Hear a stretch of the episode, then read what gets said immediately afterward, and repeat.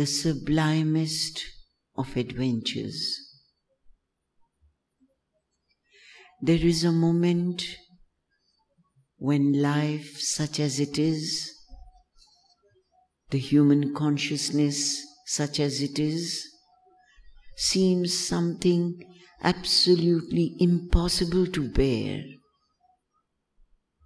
It creates a kind of disgust, repugnance.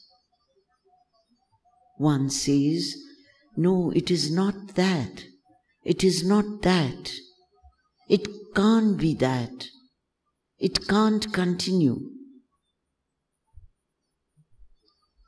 Well, one comes to this, there is only to throw in one's all, all one's effort, all one's strength, all one's life, all one's being into this chance.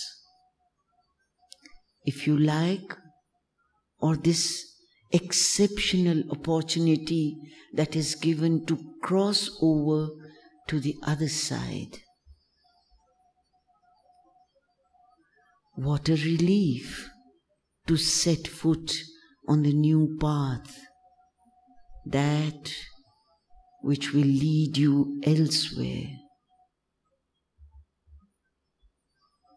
This is worth the trouble of casting behind much luggage, of getting rid of many things in order to be able to take that leap. That's how I see the problem.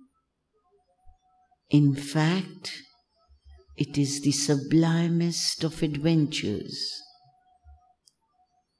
And if one has in him in the slightest the true spirit of adventure,